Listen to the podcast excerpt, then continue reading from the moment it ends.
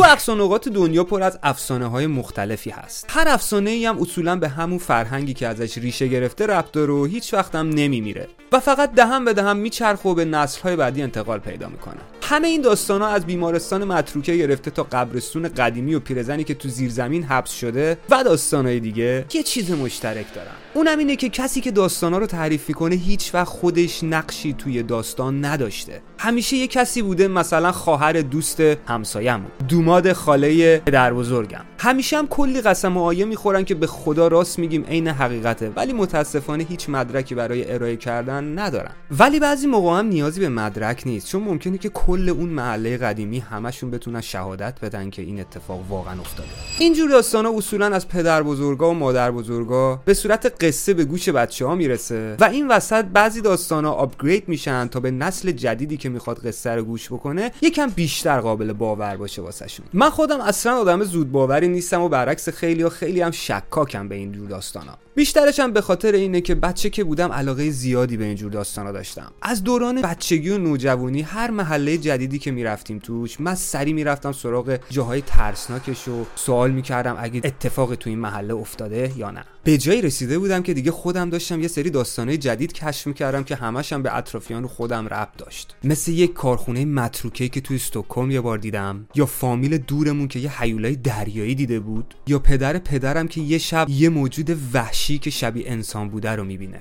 من خودم می‌دونستم بیشتر این داستان ها دروغه. ولی خیلی مهمه که شما چجوری داستان رو تعریف کنید. و من خیلی تو این قضیه حرفه شده بودم. جایی که باید صدا میلرزوندم میلرزوندم و بعضی موقع هم یه چیزای ریز به داستان اضافه می‌کردم نسبت به جوی که گروه داشت. همه این حرفایی که از بچگی و نوجوانیم زدم باعث اون اتفاقی شد که امروز می‌خوام واسهتون تعریف کنم. می‌دونم که شاید حس چوپان دروغگو رو به من داشته باشید ولی قسم می‌خورم که این اتفاق برای شخص خود من اتفاق افتاده و کاملا واقعیه. شمایی که تا الان به حرفان گوش دادید حتما می‌تونید تا الان حدس بزنید توی محله های مختلفی زندگی کردم. مادر پدرم نه تحت تعقیب بودن نه توی ارتش سری کار می‌کردن. فقط از اون دست آدمایی نبودن که چندین سال توی خونه و محله زندگی کنن. و این اسباب کشی ها حتما یه افکتی روی بزرگ شدن من داشته ولی مثبت یا منفی بودنش رو خودم هم نمی‌دونم. دوران بچگی شادی داشتم. با همه خیلی راحت ارتباط برقرار می‌کردم و همیشه عضو اصلی یه گروه بودم. و همینم باعث شده بود که بیشتر معلمایی که داشتم از من خوششون نیاد. اونقدر واسم مهم نبود چون به هر حال سال بعدش یه مدرسه جدید و یه معلم جدید. رابطه خودم هم با همکلاسیام همیشه سطحی بوده.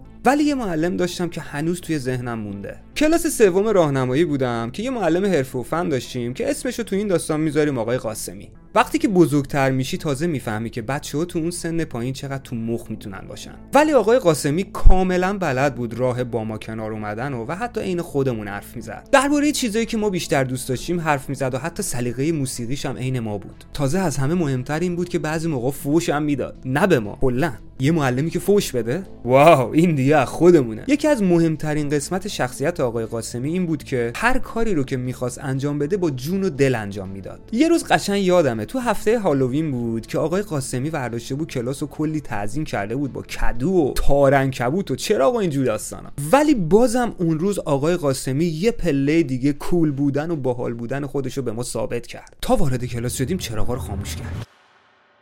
پرده ها رو کشید و فقط کافی بود که به ما یه نگاه کنه که تا ما هممون ساکت بشیم و بشینیم سر جامون. همه که سر جاشون نشستن خود آقای قاسمی هم رفت پشت میزش نشست و با یه صدای آرومی گفت بچا تو کل روزای سال من امروز از همه بیشتر دوست دارم. روز مقدس مرده ها واسه من خیلی جذابه و الان می‌خوام واسهتون بگم که چرا. یکی از دخترای کلاس با یه صورت نگران آروم دستشو برد بالا ولی آقای قاسمی بدون اینکه بهش نگاه کنه یه اشاره کرد بهش که دستتو بنداز و برگشت گفتش که تکلیفای این هفتهتون رو می‌تونید هفته آینده به من تحویل بدید. پس خیالتون از این بابت راحت باشه. و بقیه هم یه خوشحالی تقریبا ساکتی کردن که اوه هفته دیگه بعد تکلیفمون رو تحویل بدیم. به به. و آقای قاسمی هم ادامه داد. خب بچه‌ها من الان سعی می‌کنم که داستانی که اون روز آقای قاسمی واسه ما تعریف کرد و به بهترین شکل واسهتون تعریف کنم. چون آقای قاسمی کاری کرد که ما کل داستان زل زده بودیم بهش. دختره که اول داستان دستشو برده بود بالا آخر داستان با یه ترس خاصی تو چشاش نشسته بود و زانوهاشو بغل کرده بود که نگم براتون. ممکنه یه سری خورده ریزای داستان یادم رفته باشه ولی قسمت های مهمش هنوز کامل یادمه. به CreepyTime با بهراد جنل خوش اومدید امروز داستان یک پسر سوئدی که توی vlog خودش این داستان رو نوشته بود رو داریم با همدیگه مرور می‌کنیم. اتفاقی که به قول این پسر کاملا واقعی هست like، comment، subscribe و زنگوله channel حتما یادت نره رفیق. آقای قاسمی و چند تا از دوستاش توی دوران نوجوانی تصمیم می‌گیرن که یک سفر جاده‌ای یا همون road trip به قول انگلیسی ها برن تو کل اروپا. یه کاروان اجاره می‌کنن و چند تا کیسه خواب توش و راه میافتن که کل قاره اروپا رو بگردن. سفرشون از استکهلم شروع میشه و بعد حرکت می‌کنن طرف جنوب اروپا و از اونجا هم ادامه میدن طرف اروپای شرقی و بعدش هم برمیگردن سمت بالا دانمارک که از دانمارک هم برگردن خونه استکهلم. یادتون باشه که این داستان باعث شد که آقای قاسمی تبدیل شه به بهترین معلمی که من توی زندگیم داشتم نه نقشه داشتن نه تاریخ برگشتی. فقط حرکت می‌کردن به سمت جایی که دلشون می‌خواست و شب هم یه جایی رو توی دهکده ای جایی پیدا می‌کردن برای استراحت کردن. بعد از گذروندن لهستان و آلمان بالاخره رسیدن به جنوب دانمارک. دیگه می‌دونستن که سفر رو به اتمام و بعد از دانمارک برمیگردن خونه استکهلم پس دیگه آخرین پولاشون هم گذاشتن روی هم و رفتن برای اینکه یک جایی رو پیدا کنن برای استراحت کردن. بالاخره یه مسافرخونه پیدا می‌کنن با کلی بدبختی که یه دفعه یکی از رفقاشون یادش میفته که عموش همین اطراف زندگی می‌کنه. آدرس دقیق رو نداشتن ولی چون همشون چند تا جوون ماجراجو بودن اوکی بودن با اینکه دنبال آدرس بگردن. پولی که واسه مسافرخونه داده بودن رو پس می‌گیرن و حرکت می‌کنن. قبل از حرکت از تلفن مسافرخونه زنگ می‌زنن به عموی دوستشون ولی خب جوابی دریافت نمی‌کنن. با خودشون میگن اشکالی نداره. فوقش سورپرایزش می‌کنیم. دوست آقای قاسمی مطمئن بود که عموش از اونها پذیرایی می‌کنه و اجازه میده که شب اونجا بمونن. و همین باعث شد که قبل از غروب خورشید شروع به حرکت کنن. توی راه کسی نبود که بتونه درست حسابی آدرس بهشون بده. و درست عین تمام داستانهای ترسناک آقای قاسمی و رفیقاش گم میشن.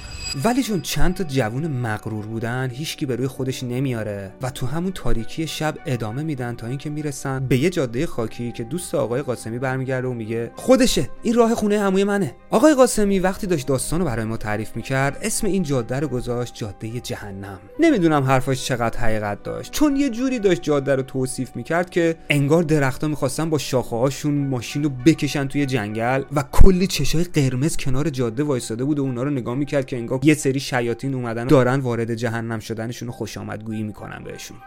ولی خب اون تصمیمش این بود که ما رو یکم بترسونه. که موفقم شد. من و بقیه همکلاسیام ریده بودیم به خودمون. اکیپ آقای قاسمی اینا تقریبا 15 دقیقه تو اون جاده رانندگی می‌کنن تا به یه خونه بزرگ و تنها می‌رسن که یه نور روشن داشت و یه سیلو هم وسط مزرعهش داشت. از اونجا که تو این جور منطقه ها همه همدیگر رو می‌شناسن با خودشون میگن که حتما یه نفر اینجا هست که راهو به ما نشون بده. و وقتی که ماشین رو پارک می‌کنن تازه می‌فهمن که اینجا خونه نیست و یک انبار و استبل فقط. ولی چون چراغاش روشن تصمیم می‌گیرن که حداقل تا اینجا که اومدن یه سوالی بپرسن شاید کسی باشه که بتونه کمکشون کنه. در ورودی از این درکشویی ها بود که نصف هم باز بود و وقتی بچه ها وارد میشن می‌بینن که اونجا فقط یه اتاق خیلی بزرگ و خالیه. لامپای مهتابی که رو سقف بود انقدر قوی بودن که حس اتاق عمل رو می‌گرفتی. ولی اثری از کسی اینجا نبود. یکی از رفقای آقای قاسمی گفت وقتی داشتیم نزدیک می‌شدیم من یکی اون تو دیدم که تکون خورد.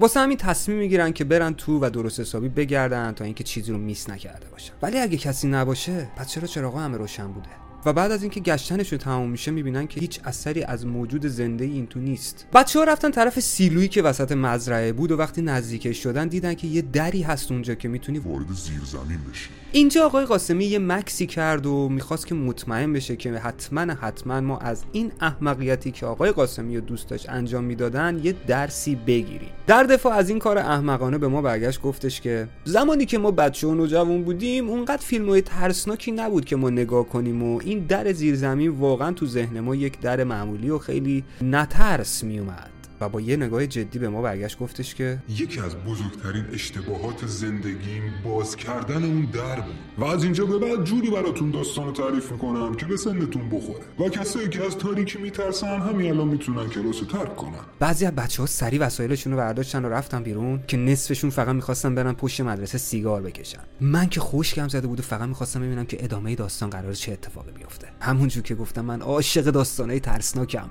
و آقای قاسمی یکی از بهترین داستانگوها. این نبود که همه حرفاشو باور می‌کردم ولی همین که می‌تونست اون هیجان رو به من وارد کنه لذت میبردم. و شاید هم می‌تونستم یه چیزی همزمان یاد بگیرم. آقای قاسمی ادامه داد. وقتی که در زیر زمین رو تونستیم باز کنیم یه بوی گند و افتضاحی زد زیر دماغمون که تا حالا حسش نکرده بودیم. تموم فکر و ذکرمون از پیدا کردن عموی رفیقمون رفته بود به این طرف که این بوی گند داره از کجا میاد و بوی چیه. از پله که رفتم پایین رسیدم به یه راهروی طولانی که فقط چند تا لامپ گرد زرد رنگ از سقفش آویزون بود. توی سکوت و با کمی ترس آروم حرکت کردن به سمت جلو. بلندی سقف یه دست نبود و بعضی جاها کوتاه بلند می‌شد و بچه ها مجبور بودن که خم بشن و از زیرش رد بشن. بیشترین چیزی که اذیتشون می‌کرد سوسو کردن اون لامپایی که از سقف آویزون بود که حتی بعضی موقع کاملا خاموش روشن می‌شدن. الان که دارم بهش فکر می‌کنم احتمالا به خاطر همون سوسو کردن چراغایی بود که اونجا بود. چون وقتی که خاموش روشن می‌شدن من تو اون تاریکی و اون لحظه های کوتاه یه سری چیزایی می‌دیدم جلوم که دارن رد میشن. ولی وقتی آدم استرس داره و ترسیده مغزش می‌تونه تصویرهای عجیب و صدای عجیبی برای خودش تولید کنه. و این کاملا علمیه. من هنوز قفل داستان بعد از اینکه تقریبا یک کیلومتر و نیم راه رفته بودن بالاخره می‌رسم به یه در. به دره می‌خورد که توی محله ویلایی در یه ویلای خیلی شیک باشه. نه توی زیر زمین جایی که اصلا معلوم نیست کجا هستیم. آروم رفتن طرف در. چراغ هنوز داشت سوسو می‌کرد. دوست آقای قاسمی که نفر اول توی صف وایساده بود برمیگرده به دوستاش نگاه می‌کنه و میگه بهتر نیست اول در بزنیم؟ کسی خونه نیست؟ با یه لبخند ریز. سی ثانیه گذشت و هیچ اتفاقی نیفتاد. یهو چراغی که نزدیک در بود میترکه. بچه ها از روی غریزه فقط میشینن و گوشاشون رو می‌گیرن. چشماشون رو که باز می‌کنن می‌بینن که یک میله آهنی از سقف آویزون شده و خورده وسط پیشونی اون دوستشون که در زده بود و اون پرت شده عقب و در رو باز کرده کاملا. بچه ها می‌دونن طرف دوستشون بدون اینکه به اون اتاق تاریکی که پشت دوستشون باز شده فکری بکنن. آقای قاسمی اول می‌رسه و سر دوستشو می‌گیره تو بغلش و کتشو در میاره تا بتونه جلوی خونریزی رو بگیره. بعد از یک دقیقه کامل هرج و مرج همه آروم میشن و سکوت همه جا رو می‌گیره. آقای قاسمی تو چارچوبه در تو حالتی که دوستشو توی بغلش گرفته بود نشسته بود و یهو حس می‌کنه دستی که زیر سر رفیقش گذاشته خیس خالی از خونریزی. تا می‌خواد زخمو چک کنه و یکی دوستش میگه چراغا رو چراغا رو باید بریم باید بریم! تازه اونجا آقای قاسمی دوزاریش میفته برگشت به توی کلاس گفت دیدی وقتی چراغو خاموش می‌کنید اون نقی که توی لامپ هستش تا چند ثانیه روشن میمونه؟ فکر کنید که تقریبا 20 تا لامپ اینجوری از سقف آویزون شده بود و تو همین حالت مونده بودن. انگار که یک آسمون پر از ستاره رو داری جلو چشات می‌بینی. این صحنه ترسناک نبود ولی وقتی که شروع کردیم به دیدن 20 تا سایه که دو متری ما وایستاده بودن دیگه ریدیم به خودم یکی از رفیقام اومد بیره جلو که یه چیزی بهشون بگه یهو یکی از لامپا دوباره چشمک زده روشن شد کنه. از این قسمت به بعد می‌تونستی بفهمی که یک چیزی آقای قاسمی رو داره اذیت می‌کنه. دقیقا نمی‌دونستم چی. بازگویی داستان می‌تونه باشه یا شاید یه اتفاق خیلی شخصی که اون روز واسش تو زندگی افتاده بود. پس یا هنرپیشه خیلی خوبی بود آقای قاسمی یا واقعا خاطره دردناکی رو داشت تعریف می‌کرد. به هر حال چراغا روشن شد و آدمایی که جلوشون وایساده بودن معلوم شدن. تو اون زیرزمین کم کم 20 تا بچه بود. حداقل تا جایی که روشنایی بود و ما می‌تونستیم ببینیم. همشون هم لباس خوابای خیلی بلند و بزرگ و کثیفی تنشون بود. از موهاشون می‌تونستی بفهمی که از زمان تولد تا الان کوتاه نشده بودن. بعضیاشون حتی موهاشون به زمین هم می‌رسید. هیچ کدومشون تا حالا رنگ همومم ندیده بودن. از همه ترسناکتر این بود که هیچ کدومشون تکونم نمیخوردن. ثابت وایستاده بودن و زل زده بودن به آقای قاسمی و دوستاش. البته آقای قاسمی و دوستاش هم تکون نمیخوردن و زل زده بودن به همون بچه ها ولی تکون نخوردن آقای قاسمی و دوستاش از ترسی بود که باعث فلجیشون شده بود. چند ثانیه همینجوری میگذره تا از دور یه صدای نعره وحشتناکی میاد. همین صدا باعث میشه که به خودشون بیان و شروع کنن حرکت کردن سمت دوستشون که یهو اون بچه ها یه قدم ور میدارن به جلو. به زور دوستشون از روی زمین بلند می‌کنن و بدون اینکه چشم از روی بچههایی که داشتن آروم آروم میومدن سمتشون وردارن سعی می‌کنن که برن طرف در خروجی. آقای قاسمی که داشت با دستش دنبال یه چیزی میگشت که بهش تکیه کنه که بالانسش از دست نده بدون اینکه نگاه کنه دستش می‌خوره به یه میله و ازش کمک می‌گیره تا صاف وایسه. و سری میپره بیرون از اتاق. وقتی به خودش میاد تازه می‌فهمه که اون میله چی بود. دقیقا پشت دری که باز شده بود یه دوش هموم از دیوار زده بود بیرون. از اون دوش یه چیز سیاهی چیکه می‌کرد که تو اون تاریکی شبیه نفت بود. چند قطره هم روی آقای قاسمی ریخته بود ولی واسهش مهم نبود. از توی اتاق بچه های ترسناک داشتن آروم آروم میمدن سمتش و اون نعره وحشتناک هم هنوز داشت به گوش می‌رسید. آخرین چیزی که از اونجا یادشه قبل از بیرون رفتن این بود که چند تا دوش دیگه هم از دیوار زده بود بیرون. و این همون دلیلیه که من به خاطرش اسم اینجا رو گذاشتم. حمام. من دیگه داشتم تو صندلیم فرو می‌رفتم انقدر غرق داستان شده بودم. آقای قاسمی ادامه داد. با کلی ترس اون در قرمز رنگ رو بستیم و شروع کردیم توی راه رو دویدن که برسیم به در خروجی زیرزمین. بالاخره رسیدیم به ماشین و با تمام سرعت از اونجا دور شدیم. خب حالا که این داستانو شنیدین حواستون باشه که امشب در کجا رو می‌ذاریم واسه جمع کردن شکلات و پاستیل و اینجور چیزا. یه چشمکی هم به ما زد. آقای قاسمی تشکر کرد که به داستانش گوش دادیم و گفت می‌تونید برید. چراغا رو روشن کرد و به ما گفتش که یادتون نره که هفته دیگه تکلیفتون رو حتما باید انجام بدید. دوروبر من همه همکلاسیون با هیجان بلند شده بودن و داشتن درباره داستان آقای قاسمی حرف می‌زدن. یه دختره گفت احتمالا پناهگاه یه آدم دیوونه ای بوده. دوستش برگشت گفت من فکر کنم اونا ارواح بچه بودن که یه سگ گازشون گرفته بوده.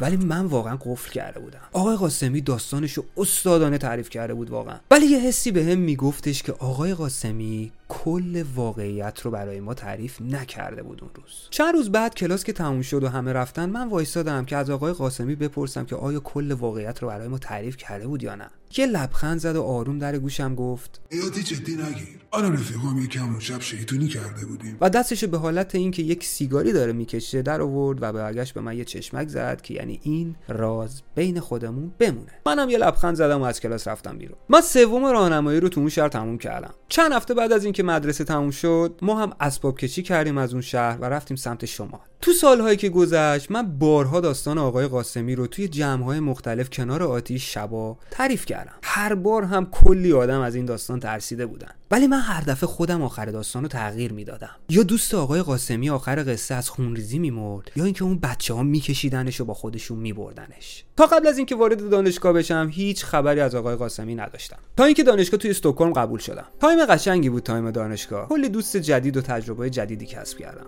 و اونجا هم همون شیطونی دوران راهنماییمو داشتم. کلا پسر شیطونی بودم. دانشگاه چهار سال طول کشید و سال سوم تازه من آقای قاسمی رو به صورت خیلی اتفاقی توی یکی از رستوران استکهلم دیدم. اولش یه مقدار شک داشتم که اون مرد شیکم گنده که الان دستشو زده زیر چونش و اینجوری کج نشسته توی یه بار معلم من باشه. ولی وقتی تیشرتشو دیدم مطمئن شدم که خودشه. چون یه بار که تولدش بود همینو پوشیده بود. عکس یه کیک خالی روش بود. به دوستان گفتم الان برمیگردم. رفتم طرف میزش و برگشتم گفتم آقای قاسمی یه نگاه گم به بالا کرد و دستشو گذاشت روی شونم و گفت به به سلام چطوری تو؟ نفسش بوی الکل می‌داد و لپاش گل انداخته بود. فهمیدم که اصلا منو نشناخته. آقای قاسمی منم.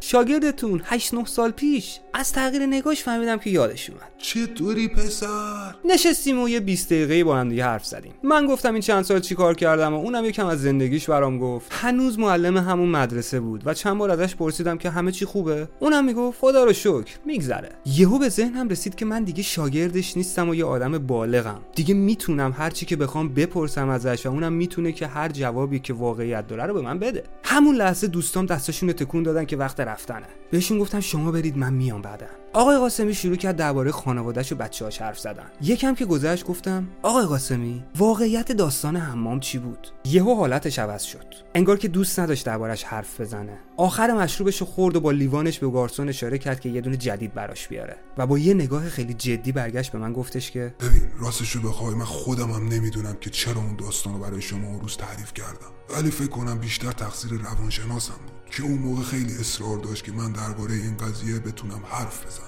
و خودم خالی کنم روانشناسه؟ برگشتم بهش گفتم. آقای قاسمی با یه لبخند گفت. معلومه روانشناسم. یه همچین تجربه خودش از ذهن تو پاک نمیشه پسرم.